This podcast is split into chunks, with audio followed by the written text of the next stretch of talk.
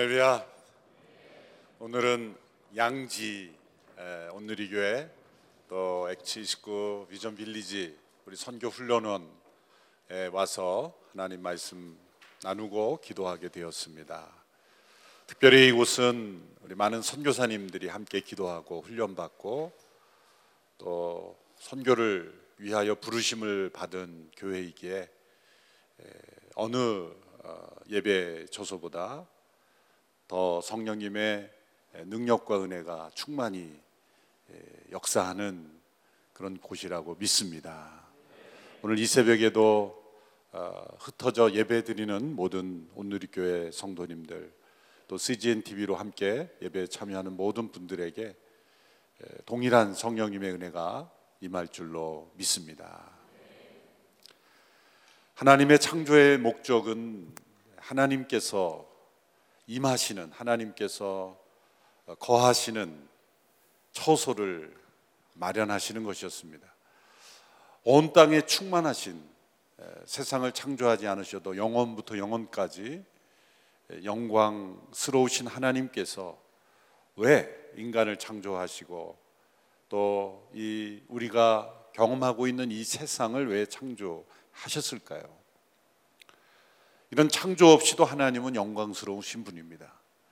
그런데 하나님께서 이 창조를 통해서 받기 원하시는 영광, 그것은 다른 차원의 영광이죠. 하나님의 형상대로 지음받은 인간, 그 하나님의 형상의 일부를 나누어 주어서 인격적인 존재로, 영적 존재로 지음받은 스스로 결정하고 판단하고 자유 의지를 가지고 행할 수 있는 그 인간을 통하여서 강제적이거나 또 어쩔 수 없는 기계적인 그 자연 법칙을 통해서 움직여지는 그 움직임을 통해서 받는 영광과는 차원이 다른 자유 의지를 통한 결단을 통해서 또 자발적인 경배를 통해서 하나님께 영광을 올려 드리는 것은 차원이 다른 것이죠. 모든 피조물은 하나님께서 만드신 자연 법칙에 따라 움직이게 되어 있습니다. 해와 달과 별들이 움직이고 또 때로 바람이 불고 파도 치며 모든 것이 하나님께서 정하신 법칙을 넘어가지 못합니다. 모든 자연이 법칙 아래서 제한을 받는 그 모든 움직임도 하나님께서 영광 받으시는 하나님의 존재의 증명입니다. 그러나 원래 그렇게 움직여지도록 만들어진 법칙 가운데 있는 그 자연을 통해서 받는 영광과 하나님의 형상대로 지음을 받아서 하나님처럼 스스로 결정하고 판단하고 느끼고 스스로 계획하고 그것을 실행함으로써 하나님께 영광이 올려진다는 것은 차원이 다른 것이죠. 하나님께서는 인간을 창조하심으로 하나님과 더불어 그 영광을 나누고 기쁨을 나누고 또 하나님 안에 있는 그 사랑을 나누시고 또 그들을 통해서 영광 받기를 원하신 것입니다. 그것은 위험이 동반되는 일이었죠. 왜냐하면 자유 의지를 부여한다는 것은 배반의 가능성, 타락의 가능성을 포함하는 것이기 때문입니다. 그러나 그러한 위험, 타락의 가능성까지 부여하지 않는다면 그것은 자유 의지가 아닌 것입니다. 완전한 하나님의 속성 중 하나인 자유 의지를 부여한 인간이 되려면 그것은 스스로 결정하는 그 결정 속에 배반, 타락의 위험도 함께 허용해야만 했던 것입니다. 그러나 그 인간의 타락이 하나님의 계획을 무너뜨릴 수 없었고 또 하나님의 창조의 목적을 가로막을 수가 없었던 것입니다. 하나님의 창조의 목적은 하나님의 나라이죠. 구약에서 신약까지 우리가 눈여겨보지 않으면 잘 드러나지 않는 그 말씀들이 반복됩니다. 그 말씀은 우리가 지난주에 살펴본 새 언약의 말씀들에서 집중적으로 나타나는데요. 그것은 나는 그들의 하나님이 되고 그들은 나의 백성이 되리라. 너무나 단순한 말씀이죠. 하나님께서 우리 하나님이 되시고 우리가 하나님의 백성이 된다는 것. 너무나 단순한 말씀입니다. 이 단순한 목적을 위해서 하나님은 창조하셨고 그리고 인간 가운데 구원의 일을 행하시고 지금도 성령님이 우리 가운데 역사하시는 겁니다. 그래서 하나님 나라의 한 예, 포뮬러를 말하는 거죠. 어떤 공식처럼 하나님 나라가 임하셨을 때 어떤 모습인가? 우리 모두가 하나님의 백성이고 하나님이 우리 하나님이 되시는 거예요. 하나님이 나의 하나님이 되시고 나는 그분의 백성이 되는 거예요. 이 말씀 속에는 세 가지가 포함이 되어 있습니다. 첫 번째는 하나님의 주권이 나타나는 거죠. 하나님이 나의 하나님이다라고 말할 수 있을 때는 그 주권이 하나님께 있어야 되는 거죠. 내 모든 행동, 삶과 결정, 말, 모든 인생의 발걸음이 하나님의 주권에 굴복한 하나님의 뜻에 순종한 내 자유의지를 가지고 스스로 선택하지만 그 자유의지를 가지고 택한 모든 것이 하나님의 주권과 뜻 안에 속해 있는 것. 이것일 때 나는 하나님의 백성이고 하나님이 나의 하나님이라 말할 수 있는 거죠. 두 번째는 그 사람이 있어야 되는 거죠. 그렇죠? 그 사람이 있어야 되는 거예요. 나는 그의 하나님이라 할 때 나가 있고 또 나는 그들의 하나님이라 할 때는 그들이라는 사람들이 존재해야 되는 것이죠. 하나님의 사랑과 예수 그리스도의 희생과 성령이 임하심으로 구속받은 하나님의 백성들, 그들, 그들의 하나님이 되시는 거죠. 또 세 번째는 영토, 그 영역이 있습니다. 하나님께서 그들의 백성 가운데 임하시는 그 영토가 구약에서부터 신약까지 나오죠. 창조 때는 에덴 동산을 그 전 지구가 다 에덴 동산은 아니었습니다. 일부의 영역을 에덴 동산으로 만드시고 아담과 하와 그 후손으로 하여금 전 지구를 에덴 동산에 임한 그 임했던 그 하나님의 나라처럼 점점 점점 하나님의 나라로 확장되어 가는 땅에 정복하고 땅에 충만하고 또 온 피조물을 다스림으로써 전 지구가 하나님의 나라로 변화되는 그런 것을 하나님께서 계획하신 것이죠. 그러나 아담 에덴 동산으로부터 타락이 시작이 되었지만 그리고 온 지구에 타락의 영향력이 주어졌지만 하나님께서는 이것을 예수 그리스도의 어린 양의 보혈로 성령의 역사하심으로 다시 회복시키셔서 에단에서 출발해서 온 세상이 다 타락하였지만 이제 성령이 임하심으로 온 세상이 다시 구속되는 변화되는 그러한 하나님 나라의 회복을 이루고 계신 거예요. 그래서 요한계시록의 마지막에 새 하늘과 새 땅이 임할 것이다. 그게 하늘과 땅이 나오죠. 그 추상적 단어가 아닙니다. 하나님께서 창조하신 하늘과 땅이 추상적인 개념이 아니었듯이 우리가 보는 하늘과 땅이 물리적 하늘과 땅이 존재하였던 것처럼 요한계시록에 예언된 하늘과 땅은 개념적 언어가 아닙니다. 실제로 또 다른 차원의 자연, 또 다른 세계에서 하나님께서 재창조하신 만물을 회복시키심으로 변화된 새 하늘과 새 땅이 예비되어 있는 것이고 죄에 빠진 우리의 육신은 그 새 하늘과 새 땅에 들어갈 수가 없어요. 육은 하나님 나라에 들어갈 수가 없습니다. 그러므로 죽음을 통해서 우리는 이 영과 육이 분리되어서 육은 흙으로 돌아가지만 새 하늘과 새 땅에 합당한 새로운 육을 우리에게 허락하시는 거죠. 그래서 몸의 부활을 통해서 우리는 새 하늘과 새 땅이 합당한 몸으로 다 변화가 되는 거예요. 그래서 새 하늘과 새 땅이 하나님의 주권이 온전히 이루어지고 하나님의 영토, 하나님의 새 하늘과 새 땅에 이루어지고 그 땅에 거하여 하나님께 영광 올려 드릴 하나님의 백성들이 하나님의 나라의 백성으로 영원토록 존재하는 것이죠. 그래서 우리는 오랜 시간이 흐른 것 같지만 사실 하나님 편에서 보면 아직 시작도 안 한 것 같은 거예요. 무슨 말씀인지 알겠죠? 영원에 비하면 이제 우리가 지나온 이 땅이 창조되고 또 타락해서 지금 우리가 이 스트럭을 하고 있는 이 역사의 과정은 하나님의 영원한 세계 요한계시록으로부터 시작하는 새하늘과 새 땅에서 펼쳐질 것을 보면 이미 이제 시작도 안 한 것과 같은 그런 흐름 속에 있는 겁니다.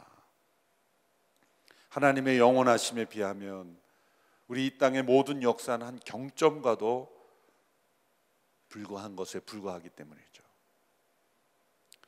이런 성경의 시각으로 볼 때 우리의 삶은 언제나 겸손할 수밖에 없고 하나님의 나라의 백성이 된다는 것.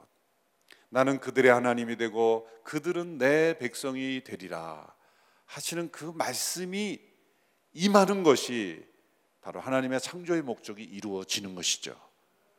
타락으로 인하여 하나님의 나라가 망가진 것 같았지만 어린 양 예수 그리스도의 보혈 그리고 이어서 오시는 성령의 임재하심으로 그 창조의 목적은 지금도 회복되고 있는 것입니다. 예수께서 오시기 전까지 하나님과 우리 사이에는 엄청난 장벽이 있었죠. 스펀전 목사님이 이것을 네 가지로 표현을 했는데 첫 번째는 이 어두움의 이 짙은 구름이 우리의 무지가 하나님을 알지 못하는 무지가 짙은 구름처럼 하나님과 우리 사이를 가로막고 있었다. 우리의 죄가 거대한 산맥처럼 하나님께로 건너가지 못하게 하고 있었다. 또 하나님의 진노에 대한 두려움이 넓은 바다처럼 우리 가운데 가로막고 있었다. 또 거룩한 이 하나님의 진노가 깊은 혁법처럼 우리를 가로막고 있었다. 하나님과 우리 사이에 이 갈라진 틈, 막혀진 담, 하나님의 나라가 우리 가운데 온전히 이루어지 못하는 하나님의 나라의 백성으로 창조되었지만 하나님의 다스림을 거부하고 자기 스스로 하나님이 되려고 하고 피조물에 대한 청지기의 사명을 망각하고 스스로 하나님이 될 뿐만 아니라 피조물을 망가뜨리는 그러한 일 가운데 있는 인간을 하나님은 회복시키신 것입니다. 그 회복의 역할을 하러 오신 분이 바로 어린 양 예수 그리스도. 그분의 희생이 아니었다면 이런 회복은 일어날 수가 없습니다. 하나님의 주권이 회복되고 하나님의 백성들로 회복되고 하나님의 통치하시는 영역이 회복되는 일, 이 만물이 다시 하나님의 나라로 회복되는 일은 어린 양 예수 그리스도의 희생 때문에 가능한 일이었습니다. 그 열려진 일, 그 가능한 일이 우리에게 실제로 이루어지도록 역사하시는 분은 성령 하나님이십니다. 성령 하나님이 임한 곳에는 어린 양 예수 그리스도의 희생이 깨달아지는 거예요. 그 짙은 어두움의 구름이 무지의 구름이 사라지는 거예요. 거대한 그 죄로 말미암아 세워진 산맥과 같은 그 죄의 산맥들이 다 평지가 되는 것이죠. 하나님의 진노의 깊은 협곡이 다 메워지는 거예요. 넓은 바다, 우리가 도저히 건널 수 없는 그런 두려움과 그 불안의 넓은 바다를 우리는 건너갈 수가 있는 거예요. 모든 축복이 성령님을 통해 우리에게 주어지는 것입니다. 그래서 성령께서 임하심으로 어린 양 예수 그리스도의 희생을 통해 이루어진 하나님 나라의 회복의 역사가 지금도 이루어지고 있고 요한계시록에 나타난 새 하늘과 새 땅을 통해 완전히 이루어질 때까지 이 성령님의 사역은 계속해서 이루어지고 있는 것이죠. 구약의 역사로 되돌아가 보면 구약의 역사 속에서 하나님께서 인간들 가운데 거처로 임하기를 원하시는 하나님께서 처소를 마련하기 원하시는 그러한 내용들이 많이 나오죠. 그것은 장차 우리에게 온전히 임할 하나님 나라의 회복, 하나님 나라의 하늘과 새 땅이 어떻게 이루어지는지를 미리 보여주시는 그림자, 예표에 불과했던 것입니다. 대표적으로 하나님께서 이스라엘 민족을 택하셔서 만들도록 하신 하나님의 처소는 성막과 성전입니다. 그 이전에 족장 시대에 족장 시대에는 하나님께서 임하시는 곳에서 하나님께 예배드리고 하나님께서 정하시는 곳이 그곳이 바로 처소였어요. 하나님의 임재에 따라서 아브라함은 움직일 때마다 단을 쌓고 하나님께 예배를 드렸죠. 그런데 이제 모세 그리고 다윗 시대에 이르러 모세 시대에는 성막을 짓게 하셨죠. 성막 텐트입니다. 텐트입니다. 회막이라고도 하죠. 미팅 텐트라고 부른 것은 하나님께서 그 백성을 만나시는 장소이기 때문에 회막이라고 하고 거룩히 구별된 장막이라고 할 때 성막이라고 부르는 것이죠. 그래서 회막이라고 나오기도 하고 성막이라고 나오기도 합니다. 또 다윗 시대에는 하나님께서 솔로몬을 통하여 성전을 짓죠. 그것은 보다 어, 영구적인 건물에 속합니다. 그러나 그 원리는 동일합니다. 하나는 광야를 지날 때 늘 옮겨 다녀야만 했기 때문에 임시적으로 또 새로 설치했다가 철수할 수 있었던 그런 임시적인 텐트였고 또 하나는 이제 더 이상 옮길 필요가 없고 정착된 시대였기 때문에 예, 지어진 건물로서 영구적인 건물로 지어진 그 차이에 불과한 것이지 사실 성경 전체를 볼 때는 다 그것은 임시적인 그런 도구요 예표였을 뿐입니다. 동일한 원리가 있습니다. 첫 번째는 이 성막과 성전은 하나님께서 직접 설계도와 모든 것을 다 친히 행하신다는 거예요. 이 설계도도 하나님이 다 주셨어요. 모세에게 그 올라오도록 하셔서 그 모든 설계도를 다 빠짐없이 주죠. 우리는 그 출애굽기를 읽을 때 성막에 그 수치가 나오면 이걸 내가 왜 읽어야 되나? 건축 공부도 안 하는데 내가 왜 이걸 읽어야 되나? 그렇게 생각하는데 그 전체 이미지는 매우 중요한 거예요. 하나님께서 거하시는 처소에 대한 모든 디자인과 수치와 모든 것은 하나님이 직접 정하신다. 그것은 하나님의 주권을 의미하는 거죠. 하나님이 직접 실행하신다. 또 성전이 지어질 때도 그 전에 참여하는 건축에 참여하는 그 기술자도 하나님의 영이 임한 기술자들에 의해서 공부 그 아주 정교한 기술을 하나님께서 성령을 통해 주셔서 그 전을 짓게 하시죠. 또한 그 성막과 성전을 지을 때도 그 재료를 재료를 하나님께서 마련하시는데 어떤 방법을 통해 마련하시냐면 그 백성들을 통해 자원하는 심령으로 드려지는 것을 통해서 세우십니다. 아주 중요한 원리입니다. 이것이 성막과 성전이 지어지는 원리의 공통점입니다.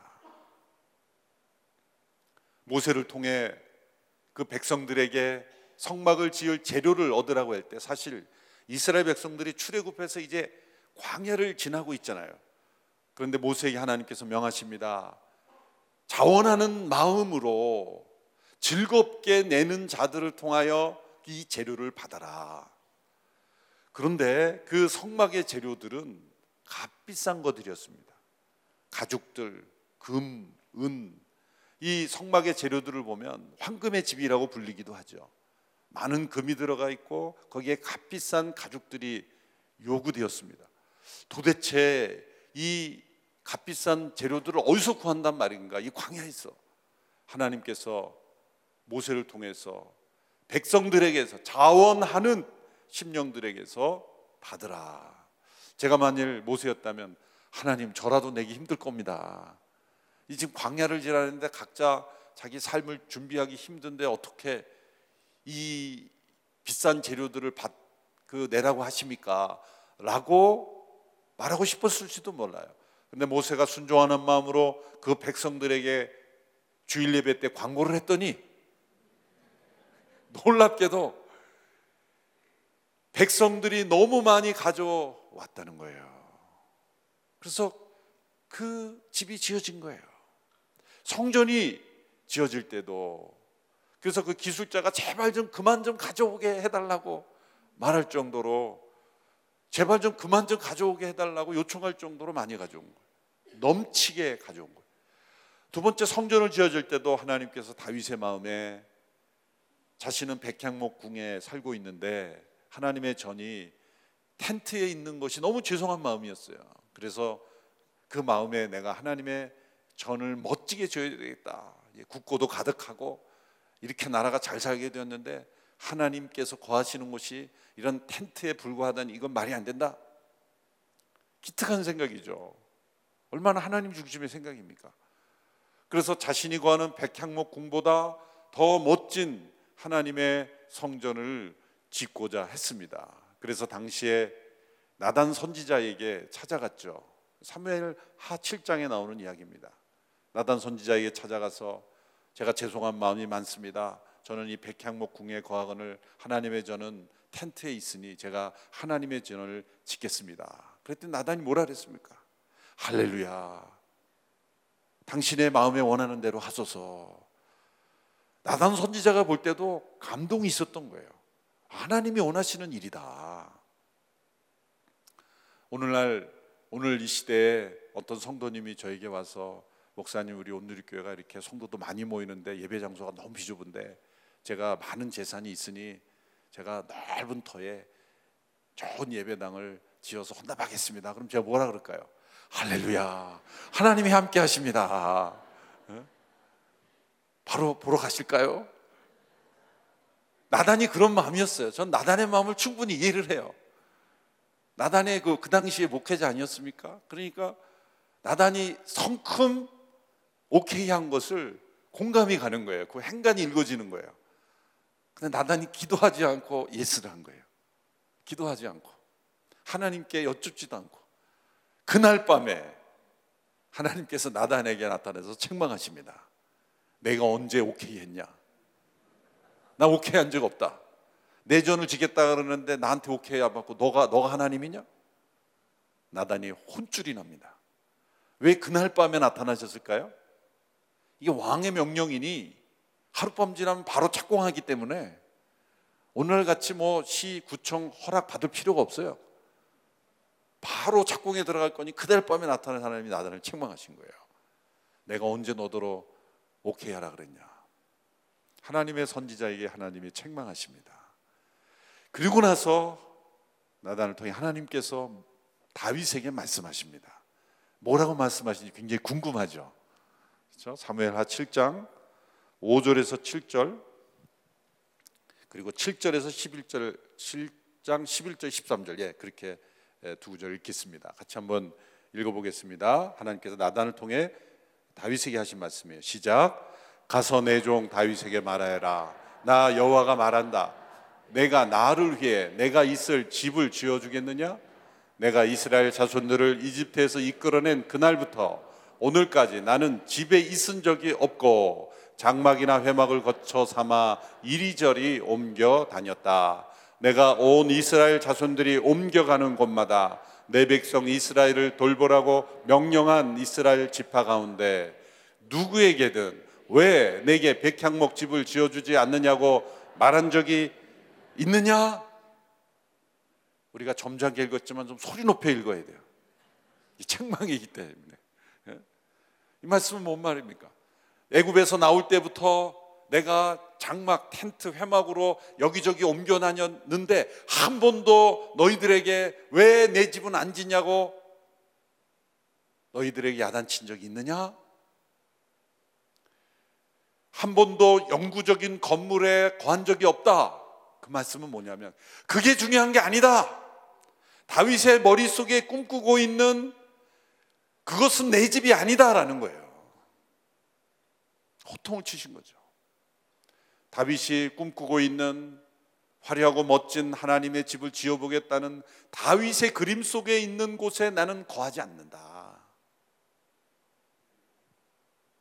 그런 건물에 내가 그 건물을 기뻐하며 내가 거하는 것이 아니다.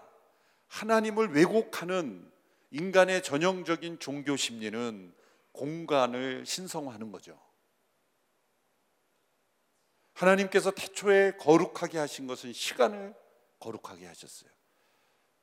일곱째 날을 거룩하게 하사 그 거룩한 시간을 통해 하나님을 만나고 하나님을 예배하게 하셨지. 한 번도 한 일정한 공간을 정해서 이곳만이 하나님께 거룩한 곳이라고 말하지 않았어요. 우리 함께 모여 드리는 예배당도 하나님 그곳이 하나님께 예배 드리기 때문에 거룩한 처소이지 공간 자체가 거룩하기 때문에 집에서 예배당에 나야만 거룩한 곳에 온 것이 아닌 거예요. 저 뒤쪽 출입구에 가까이 있으면 덜 거룩하고 이 강단 앞쪽 가까이 오면 더 거룩한 게 아니죠. 기둥 뒤에 숨어서 주무시더라도 그것은 하나님이 임재하시는 곳이에요. 우리는 이 공간을 분리시키고 공간을 거룩하게 함으로 그것이 마치 하나님을 섬기는 것처럼 여기게 하는 위험성이 있는 겁니다. 그래서 영성이 타락할수록 공간에 너무 지나친 신경을 쓰는 거죠. 중세의 교회들을 보세요. 중세 한참 했던 터키의 교회들을 가보면은 이 천장이 전부 금으로 돼 있어요. 천장이 다 금으로 돼 있다고 하나님이 받으시는 겁니까? 아마 다윗에게 원하는 대로 이 하나님의 집을 지으라고 했다면 아마 금으로 다 도배를 했을 거예요. 하나님이 그걸 아시고 아니다. 내가 언제 너희에게 집 지라 그랬느냐. 본질을 깨닫게 하시는 거예요. 그 11절에서 13절의 말씀에 생략 중간 생략하고 나아가서 하나님께서 거하시는 집이 무엇인지를 설명해 주십니다. 11절에서 13절 같이 읽습니다. 시작. 내가 사사들을 세워 이스라엘을 다스리게 했던 때와는 같지 않게 할 것이다. 또 내가 또 너를 내 모든 원수들로부터 구해내어 평안하게 할 것이다. 나 여호와가 직접 너를 위해 왕조를 세울 것을 선포한다. 내 날들이 끝나고 내가 내 조상들과 함께 잠들 때 내가 내 몸에서 나올 내 자손을 일으켜 내 뒤를 잇게 하고 내가 그의 나라를 든든히 세울 것이다. 그가 내 이름을 위해 집을 세울 것이고 나는 그 나라의 보좌를 영원히 세워줄 것이다. 놀라운 말씀입니다. 하나님은 다윗에게 책망하십니다. 너가 나를 위하여 집을 짓느냐? 착각하지 마라. 내가 너를 위하여 집을 지어주는 것이다. 우리말 성경에서는 보다 더 원문에 가깝게 그 의미를 살리기 위해서 왕조라고 번역을 해요. 히브리에는 집과 왕조가 같은 단어입니다. 놀랍죠? 별로 안 놀라신가 봐요. 앞에서는 내가 나를 위하여 집을 지어주겠느냐? 11절에서 내가 너를 위해 집을 지어줄 것을 선포한다 그 말이에요. 그렇게 읽어도 돼요. 개혁 개정 개혁 번역에 보면 집이라고 돼 있어요. 내가 너를 위해 집을 질 것을 선포한다. 그래서 우리 말에서는 왕조라는 의미로 보다 분명하게 해석을 한 거예요. 같은 단어입니다. 그러니까 집이라고 번역을 해도 상관이 없는 거예요. 너가 나를 위해 집을 짓 아니다. 착각하지 마라. 내가 너를 위하여 집을 짓기 위해서 지금 이, 이 인생의 여정을 살고 있는 것이고 이스라엘 역사가 네 움직이고 있는 것이다. 그 말은 하나님의 임하시는 처소는 인간으로부터 그 무엇을 하나님이 도움을 받아서 짓는 것이 아니라는 거예요. 인간의 아이디어, 인간의 자원, 인간의 헌신이 아니라 하나님의 헌신이요, 하나님의 자원이요, 하나님의 아이디어를 통해서 세워지는 하나님의 나라. 그래서 하나님께서 이스라엘 백성들에게 회막을 짓고 성전을 통해서 말씀하시는 것은 하나님이 우리를 위하여 지어주시는 하나님의 나라. 그 나라를 미리 보여주신 거예요. 그래 다윗에게 이렇게 말하죠. 내 뒤를 이을 자손이 집을 짓게 한다. 다윗의 뒤를 이은 자손이 누굽니까? 솔로몬이죠. 그런데 솔로몬이 아니에요. 왜 그렇습니까? 그 말씀을 보십시오.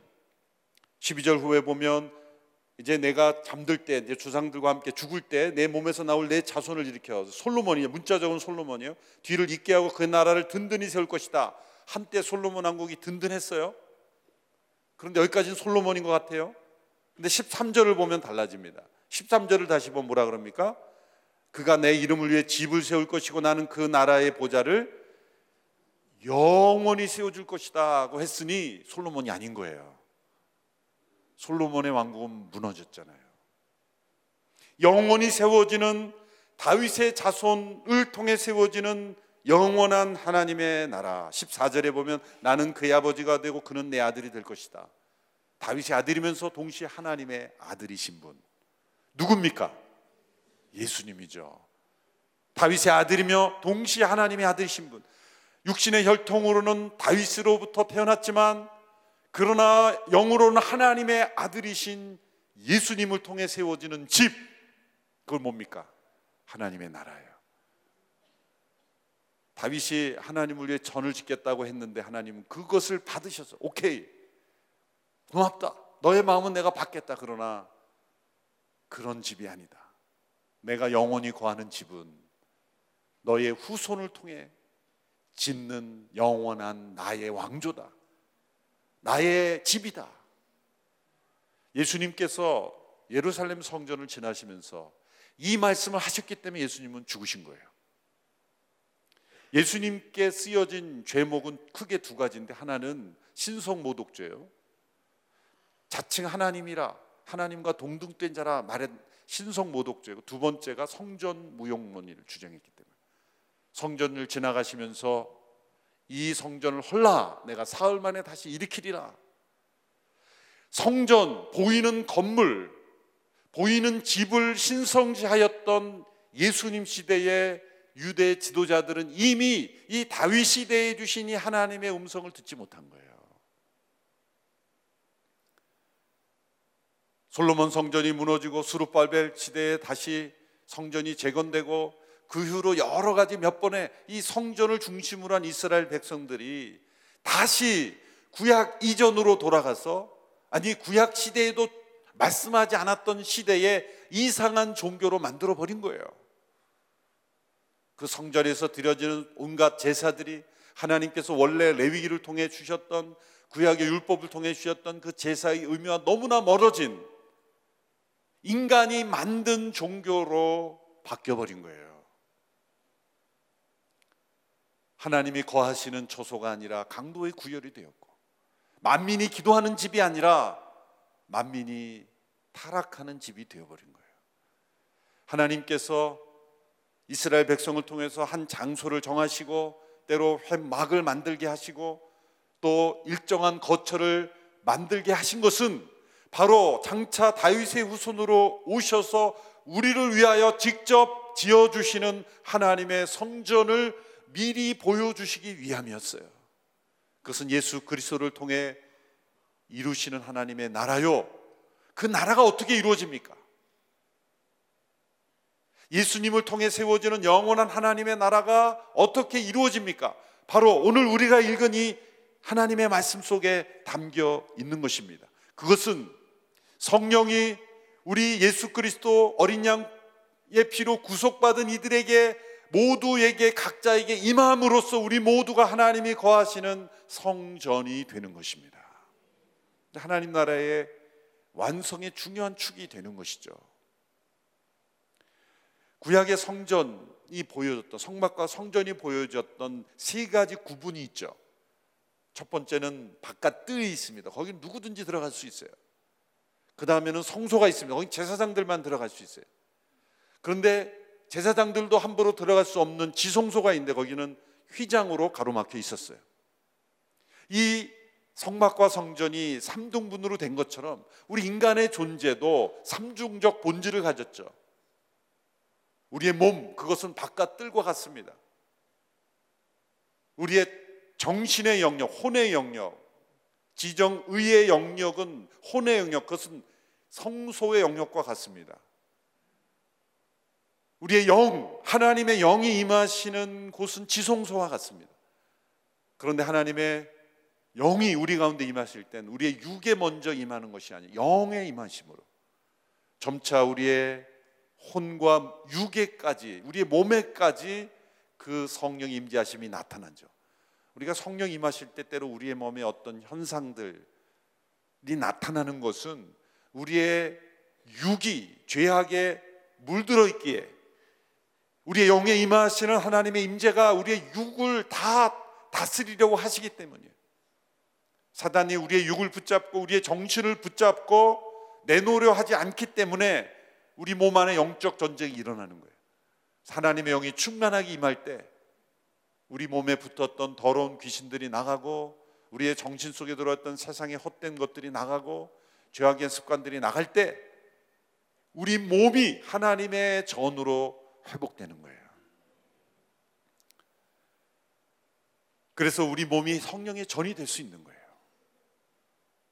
지성소에 임하신 하나님의 영이 우리의 몸까지 온전히 지배되는 것 이게 성령의 충만함입니다. 성령의 충 그래서 성령의 충만함이 되었다라는 것은 우리가 하나님의 성령의 전이 되었다는 거예요. 이런 맥락에서 오늘 본문 고린도전서 3장 16절을 읽어 보십시오. 같이 읽습니다. 시작. 여러분은 자신이 하나님의 성전인 것과 하나님의 성령께서 여러분 안에 거하시는 것을 알지 못합니까? 또 고린도전서 6장 19절에서 20절에 보면 여러분이란 단어가 반복되죠. 우리 같이 읽어볼까요? 시작. 여러분의 몸은 성령의 전입니다. 여러분 하나님께로부터 성령을 받아 여러분 안에 모시고 있습니다. 여러분은 자신의 몸이 자기의 것이 아니라는 것을 알지 못합니까? 하나님께서 값을 치르고 여러분을 사셨습니다. 그러므로 여러분의 몸으로 하나님께 영광을 돌리십시오. 여러분이라는 건 왜 이 복수를 사용합니까? 우리가 성령 세례를 받을 때 개인적 차원의 하나님과의 교제만이 아니라 우리는 모두가 성령 세례를 받은 모두가 함께 하나님의 임하시는 초소가 된다는 거예요. 우리 모두가 성령의 전이 된다는 거예요. 그러므로 우리의 몸은 우리의 것이 아니라 하나님의 것이 되고 예수 그리스도 어린 양 그분의 보혈로 다시 사신 바가 되었기에 내 몸은 내 것이 아니 하나님의 것이에요. 하나님이 거하시는 처소가 되는 거예요. 하나님께서 인간을 창조하신 목적이 바로 그것이었습니다. 하나님의 영이 임하는 하나님의 처소들 바로 우리들입니다. 자연에도 하나님이 임하세요. 자연을 통해서도 영광 받으세요. 그런데 이 자연을 통해 받으시는 영광과 우리의 영혼, 몸, 우리의 전 인격을 통해서 하나님께 성령을 통해 영광 올려드리는 것과는 차원이 다른 것이죠. 바로 이 영광을 하나님이 받기를 원하셨던 것입니다. 우리는 모두 하나님의 전으로 지어져 가고 있어요. 에베소서 2장 20절에서 22절의 말씀이 바로 그 말씀이죠. 같이 읽어보겠습니다. 시작. 여러분은 사도들과 예언자들의 기초 위에 세워진 사람들이요 그리스도 예수께서 친히 모퉁이 돌이 되셨습니다. 그리스도 안에서 건물 전체가 서로 연결돼 주 안에서 함께 자라 거룩한 성전이 됩니다. 여러분도 성령 안에서 하나님께서 거하실 처소가 되기 위해 그리스도 안에서 함께 세워져 가고 있습니다. 우리가 하나님의 거하실 처소가 되어 지어져 가고 있습니다. 그런 예수 그리스도께는 두 개의 몸이 있었던 거죠. 첫 번째는 성육신하신 그분의 몸, 역사 속에 존재하였고 지금도 부활 승천하셔서 하늘 보좌 우편에 계신 주님의 몸 그것이 하나의 몸이고 두 번째 몸은 그분의 몸을 머리로 하여 하나님의 성령이 임한 모든 하나님의 백성들이 이루는 신비한 그리스도의 몸 이것이 교회입니다.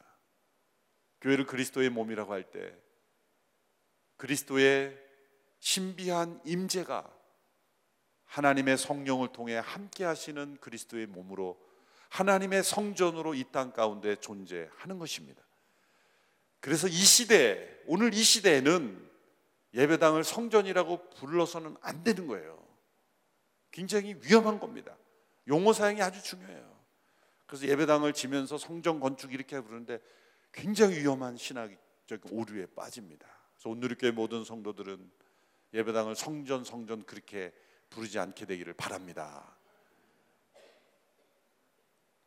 우리가 곧 성전이기 때문이죠.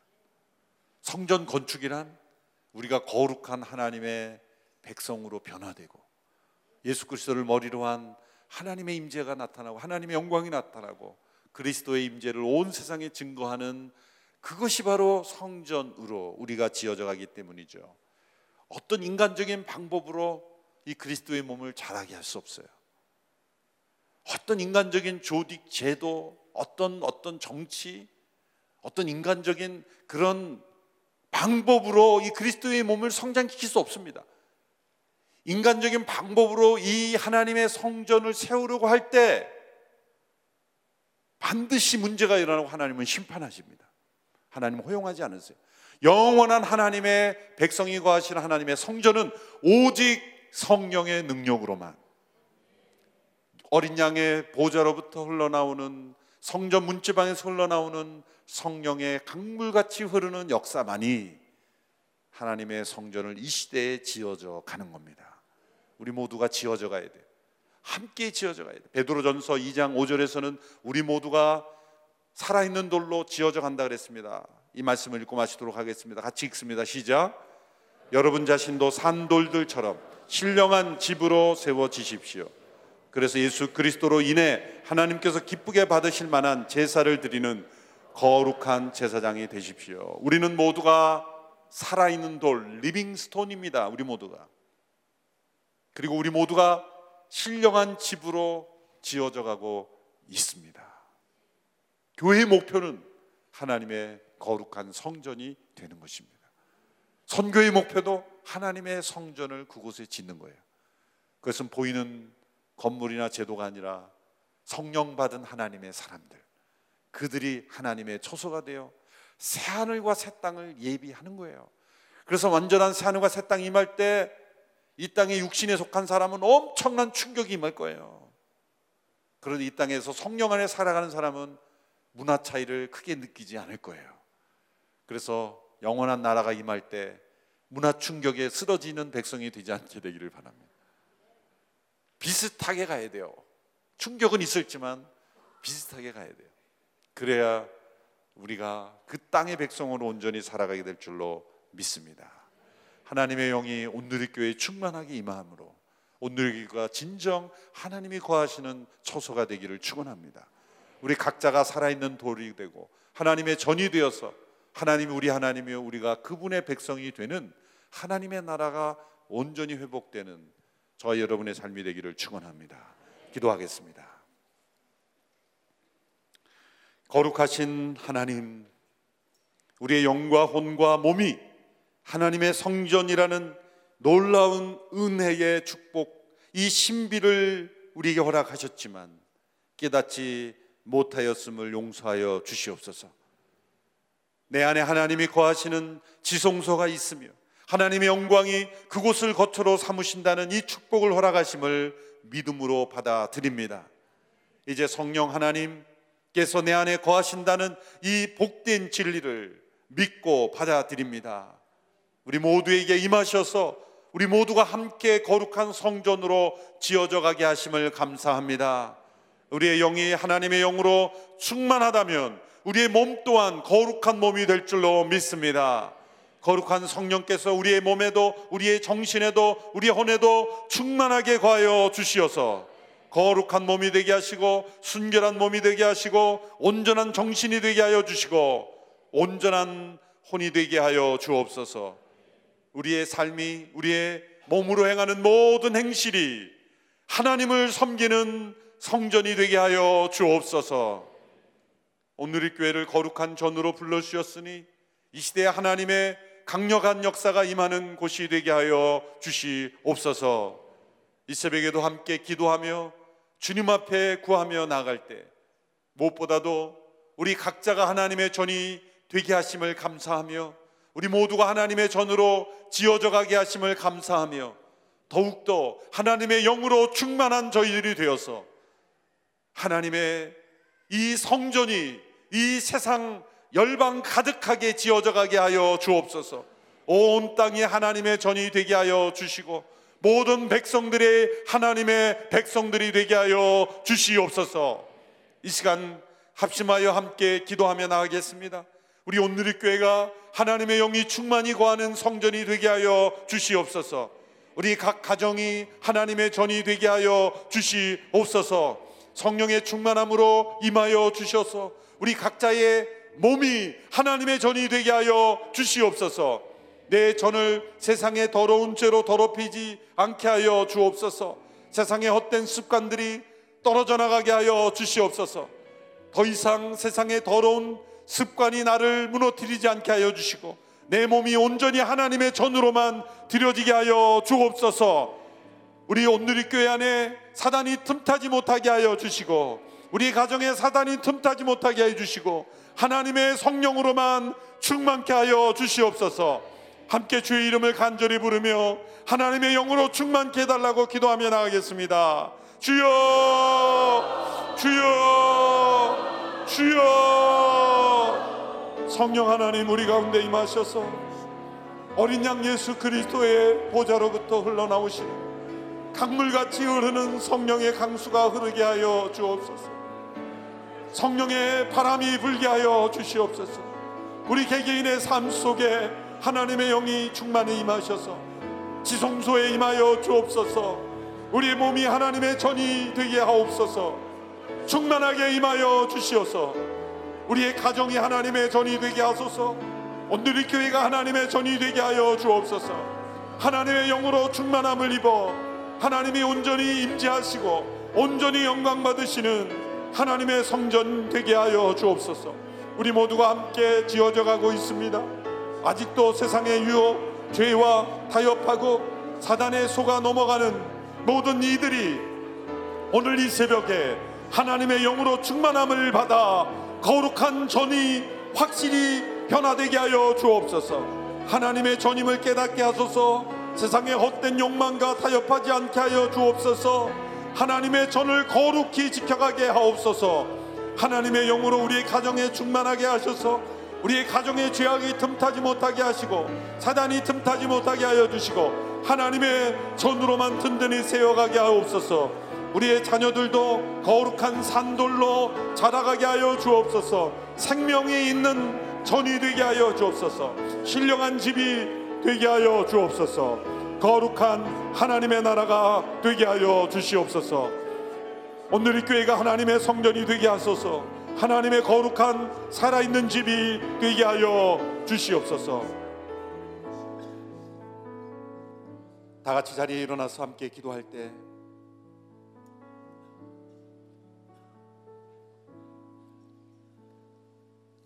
내 몸으로 하나님의 전을 더럽힌 죄가 있다면 하나님 앞에 회개하겠습니다. 내 눈으로, 내 손으로, 내 발로, 내 몸으로 하나님의 전을 더럽혔다면 성령께서 이 시간 충만하게 임재하셔 주셔서 내 몸에 모든 붙어 있는 더러운 습관들은 떠날지어다. 내 생각 속에 세상의 헛된 이념이 들어와 있고 자신의 관념으로 가득 차 있고 자신의 고집으로 가득 차 있고 성령님이 역사실 수 없도록 성령을 소멸케 하는 모든 세상적인 고집된 생각들은 다 무너질지어다. 신앙생활을 한다며 하면서도 교회 공동체 안에서도 자신의 고집으로 자신의 나라를 만들려고 하고 자신이 다스려야만 직성이 풀리는 모든 고집들 모든 권력에 대한 욕망, 하나님의 주권을 넘어서는 모든 헛된 인간적인 세력과 권력들은 무너질 지어다. 온전히 하나님의 주권만이 나타나게 해주시고 내 몸이 우리의 교회가 하나님의 영토가 되게 하여 주시고 그리고 우리가 하나님의 다스림을 받게 하여 주시옵소서. 주여 내 몸 안에 하나님의 전에 합당한 모든 합당하지 못한 것들은 다 회개하며 나가오니 주여 거룩하게 하여 주옵소서. 우리의 가정을 거룩하게 하옵소서. 우리 교회를 거룩하게 하옵소서. 같이 합심하여 함께 기도하며 나가겠습니다 주여 주여 주여. 우리의 몸으로 더러운 죄를 행하여 하나님의 전을 더럽혔습니다. 이 시간 회개하며 나아가오니 우리 몸에 붙어 있는 모든 더러운 습관들은 성령의 능력을 힘입어 예수 그리스도의 이름으로 명하노니 떠날지어다 끊어질지어다.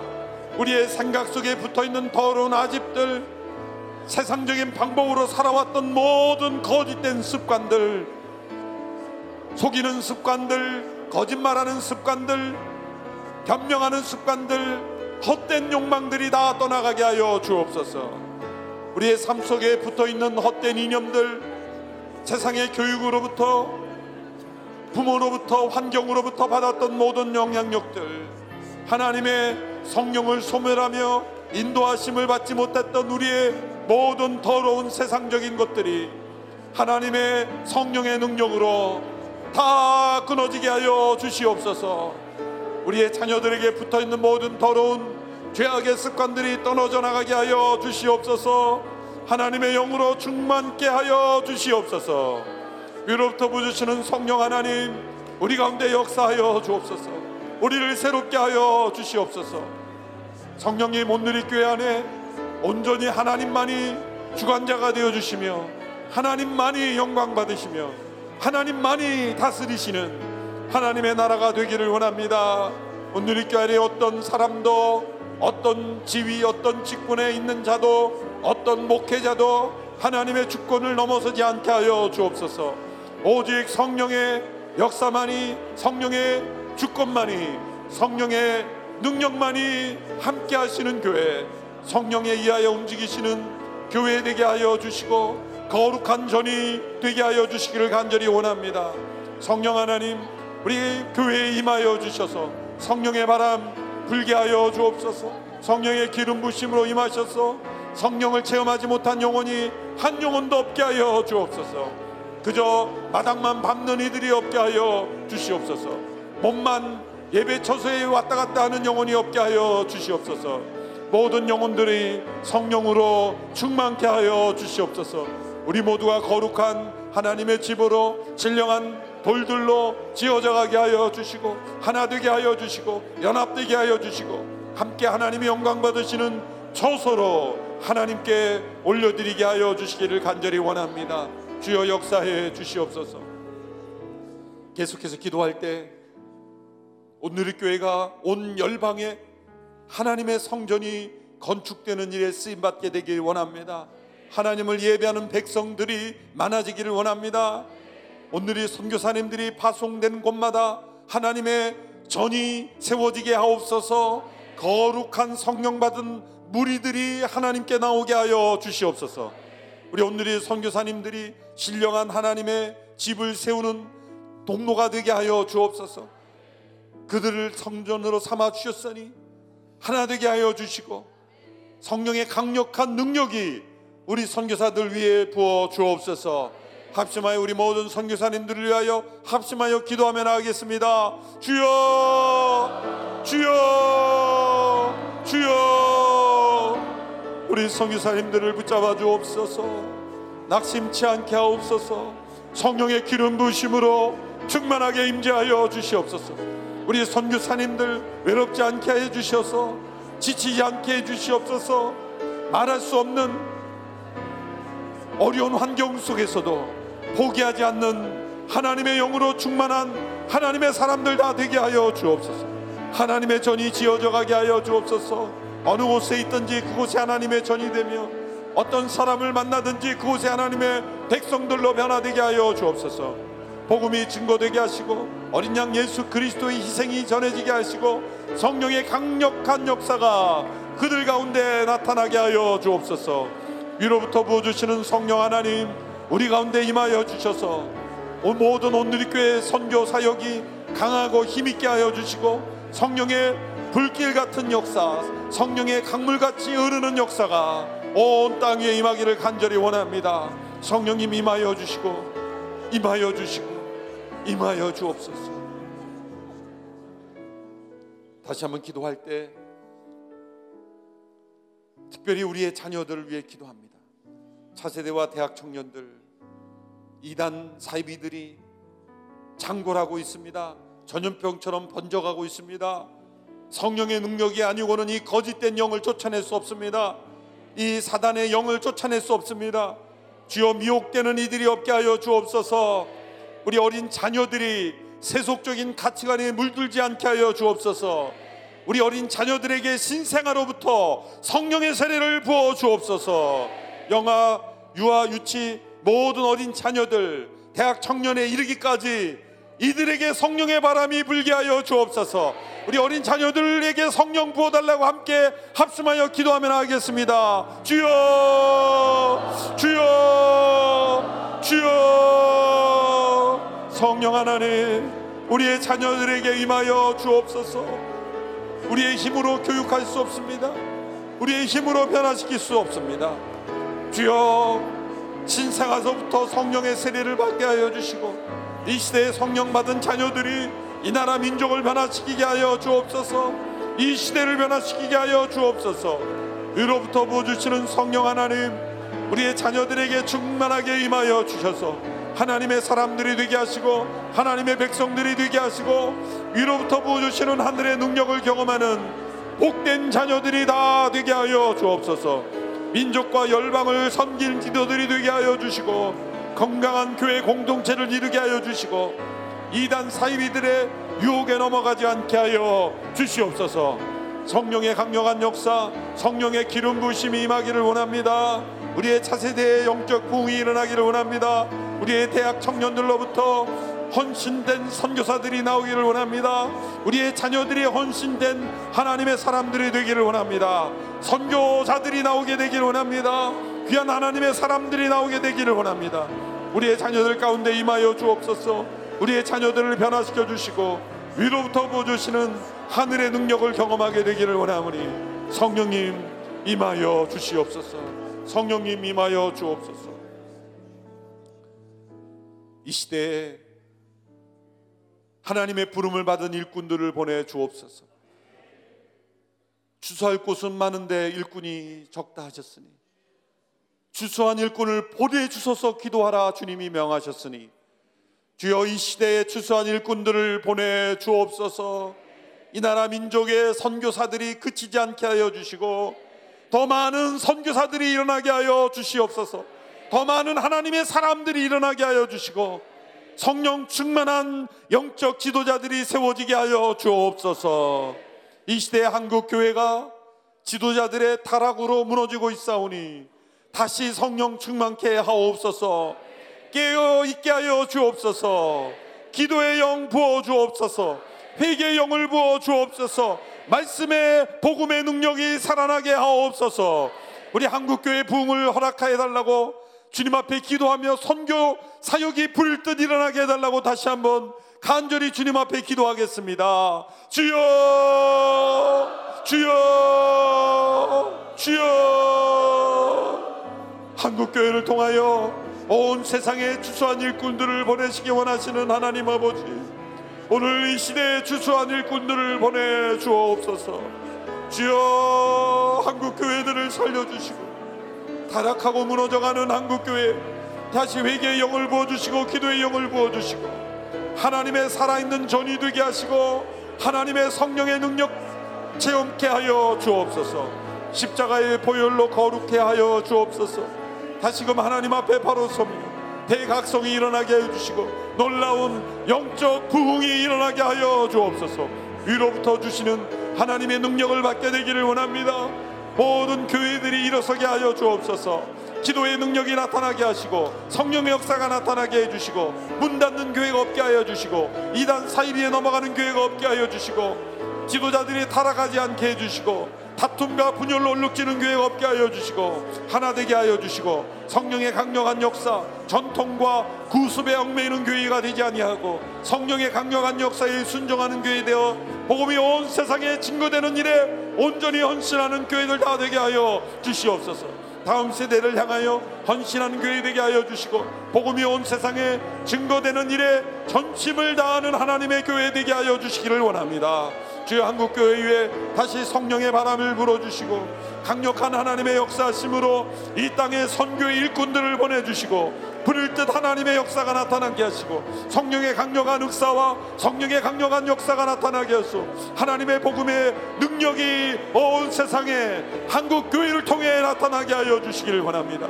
성령 하나님 우리가 만든 의 우리가 만든 세계가 되지 않게 하여 주옵소서. 하나님의 온전하심 다스리심 하나님의 주권 하나님의 능력이 주의 영을 통해서 우리를 통해 나타나게 하여 주시옵소서. 살아계신 하나님 하나님께서 우리 가운데 거하심을 감사합니다. 우리 모두를 하나님의 처소 삼아 주심을 감사합니다.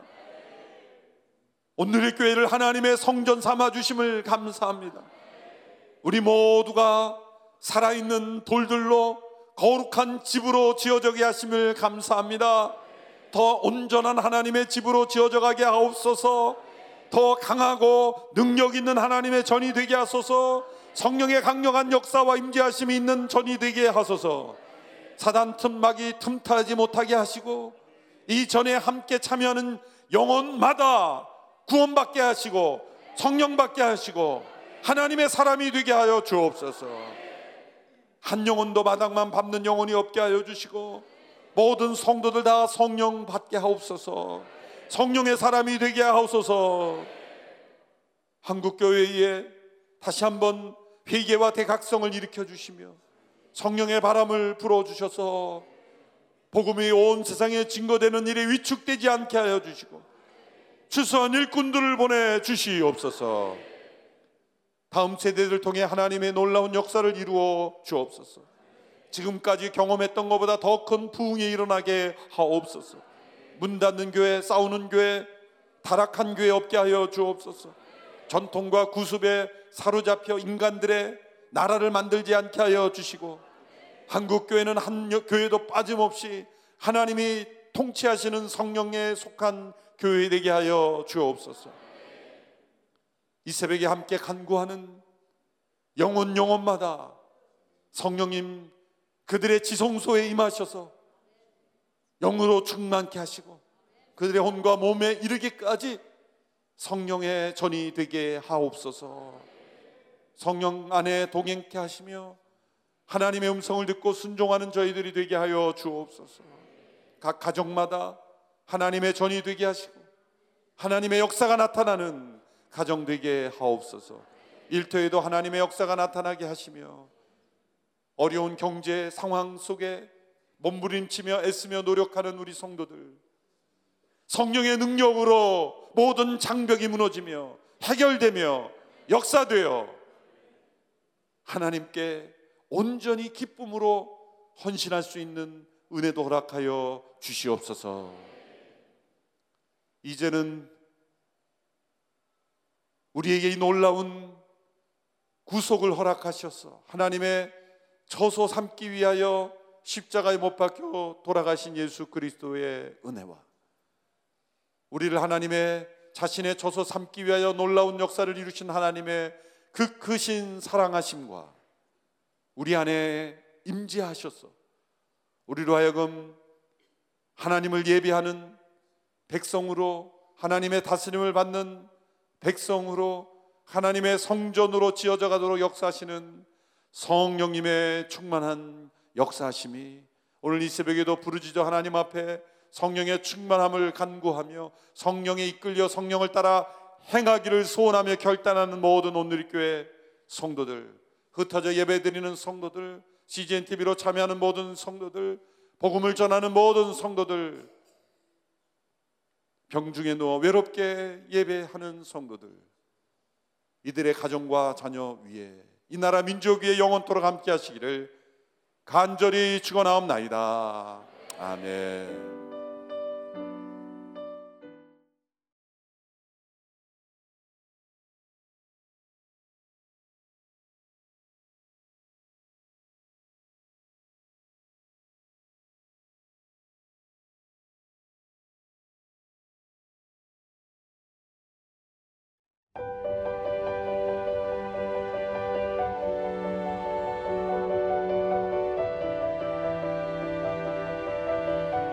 세상에는 수많은 교회들이 있지만 더 깊이 있는 말씀 강해를 찾기 위해 크기로만 교회를 선정하지 않습니다. 보다 좋은 영적 콘텐츠를 더 많이 나누기 위해 방송비를 받지 않습니다. 1년 365일 복음만 전하고 싶어서 우리는 광고를 하지 않습니다. 온누리의 복음을 땅끝까지 CGN TV와 함께 땅끝 선교사가 되주세요.